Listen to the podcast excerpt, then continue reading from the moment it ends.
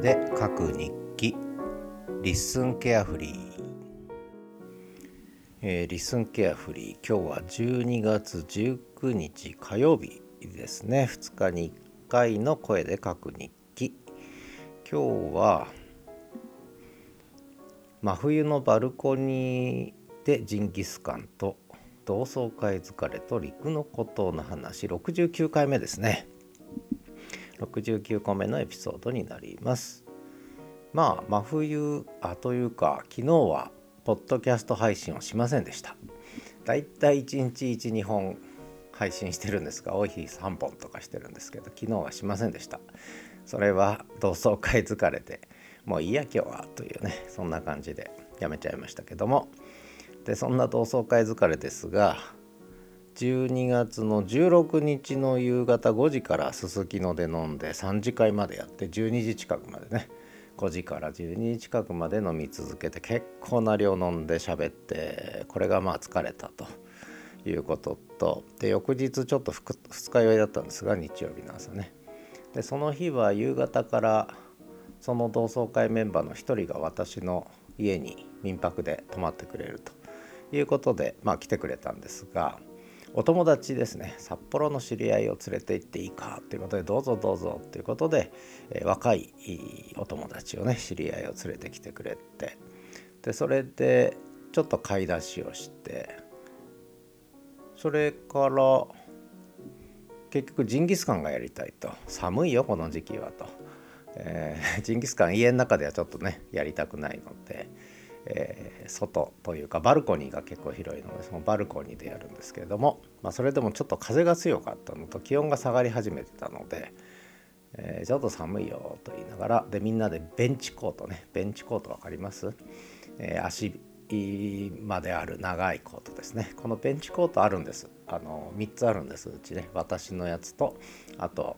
まあ、お客さん来た時にちょっと外寒い時に来てもらえるようにあるんですけどでそのベンチコートを貸し出してでベンチコートを着て3人でねジンギスカンを炭起こしから始めて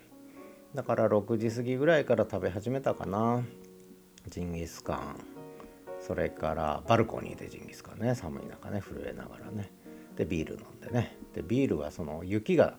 ちょっと積もってるんでバルコニーの端っこ。その上に置いとくともうビールは勝手に冷えると。ついでに日本酒もそこの雪に突っ込んどくと勝手に冷えるということで天然冷蔵庫ですね。なかなかいいですよ味わいあって。で七輪でジンギスカンを2種類やりましたね。一つは穴あきジンギスカン鍋ってあるんですけどその穴あきでまずはちょっと美味しいサーフォークのラム肉を、えー、まずは焼いてでそれを味わって食べて。で今度その後穴なしですね。穴の開いてないジンギスカン鍋、えー、に野菜をもうたっぷり入れてね。もやしと野菜を入れて。玉ねぎ人参かぼちゃキャベツもやしをひいてその上にラム肉でドームを作るっていうか覆い尽くすんですね。そうすると蒸し焼きになるんですね。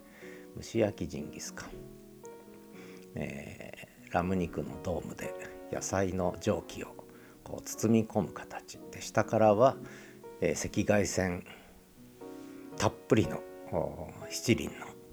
炭の炎が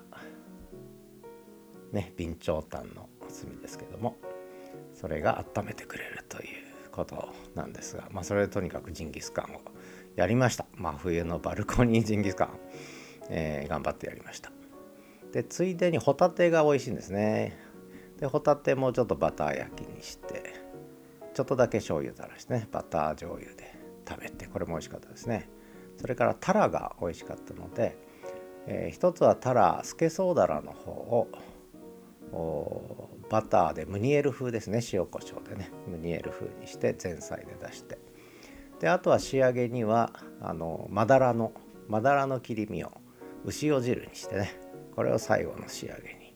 え飲んで食べてと。いうことでだいいメニューそんだけだったかな。あもう一個あった。もう一個がこれタラのたらこですね。生たらこが結構売ってるんです安くね。で痛風になるんですけどあんまりたらこ食べると。でただこの生たらこがとても美味しい臭みがなくてね。でこれをちょっとまあ一回お湯かけて熱湯かけて。でその後だし醤油酒みりんでまあ煮込むんですね。煮つけるんですね。でそこにいわゆる切り昆布があるんですけど細くそうめんみたいに切った切り昆布を上からかぶせてでこれで煮込むと美味しい、えー、日本酒のあてが出来上がるということでこれも食べましたね、えー、確かたらこは結構7腹ぐらい入ってて140円ぐらいでしたね、えー、50%オフになってたんで夕方行ったんで。でタラもね半額でしたね。200円しなかったな。180円ぐらい。140円ぐらい。でしたね、えー、安かったです。ジンギスカンの肉もなぜか30%オフということで結構ね札幌は夕方スーパーに行くと美味しい食材が安く買えるということで3人で美味しく真冬のバルコニージンギスカンをやったと。でしかもその後その知り合いの若い彼は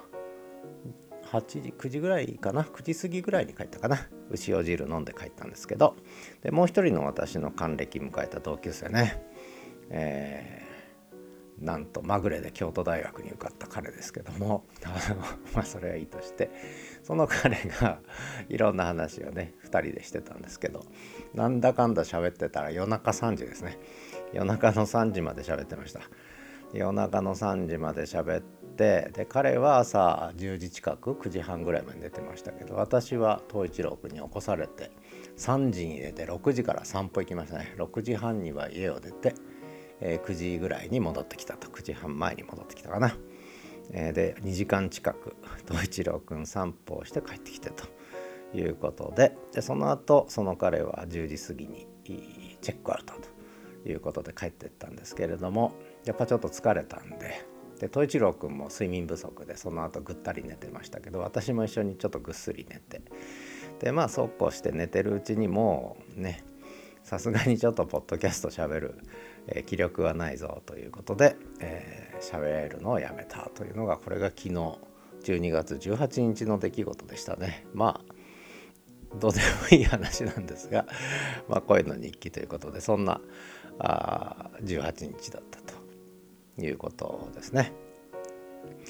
なので結局そうですね。17日のこの声で書く日記ではこれからお客さん来るんで買い出し行ってなんてね。そこでタラの牛牛尾汁なんて言ってたけどその通りになりましたね。でそれから夜中までやって翌日散歩して寝て疲れたよと言って今日に至ると。今朝に至る。まだちょっと疲れてますね。まだちょっと疲れてる。でもう一つ今日のタイトルは「真冬のバルコニーでジンギスカンと同窓会疲れと陸の孤島」の話ですがこの陸の孤島って何だろうってねことなんですけどうん今 Facebook のメッセンジャーにこうメッセージが書けるのねあれねあれ面白いですね。今の自分の状態をこう書けるということで時々使うんですけど、えー、陸の孤島に取り残された気分って今24時間だけ表示されてるんですけどもうすぐ消えると思うんですが。その陸の孤島に取り残された気分っていうのはまあいろんな意味あるんだけど、まあ一つやっぱり同窓会でちょっとにぎわいがあったので、で、懐かしい高校生に会ったり、先生に会ったりするとね、やっぱり昔のこと思い出すし、ほのぼのして気分になるわけですけど、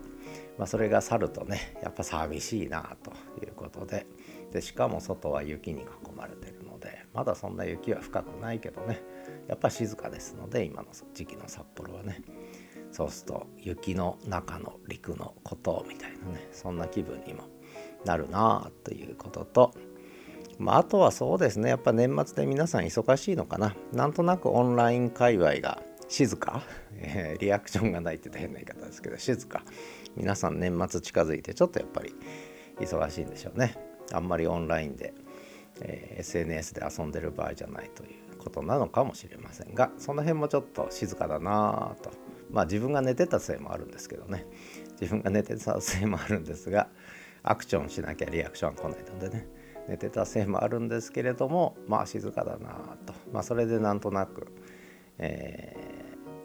ー、陸の孤島に取り残された気分というふうにね書いてみたという。まあそんだけの話なんですけどね。ということで今12月19日火曜日の朝10時30分になりましたね。戸一郎くんはソファーですやすや寝てますが私もちょっと横になりながらこの後まあもしよ、ね、元気が回復してきたらちょっとこう緊急ライブとかね、えー、その他のこまごまとしたポッドキャストをやろうかなとかあともう一つちょっと今考えてることがあってそのブログページを立ち上げるホームページか。ブログページをベースとしたホームページをちょっと立ち上げようかなということも思ってんだけどまあ面倒くさいからやらないかもしれません。えー、ということで明日は12月20日明後日が21日、えー、だから次回の声で書く日記終わったらちょっとアドベント。12月23日がアドベントの日なんですがそれの準備もしなきゃなと。何喋ろうかな。うんいろいろ。アドベントの方もだんだん、えー、後半戦に入ってみんなちょっと一旦疲れてきたかなっていう気もするんですがまた終盤に向けてね盛り上がるのかどうなのか分かりませんけれども楽しくやりたいなと思ってます。ということでまだちょっとお疲れ気味ですが今ちょうどお風呂入ってね温まったんでこれからちょっとね横になって休息して備えたいと思いますということでではまた。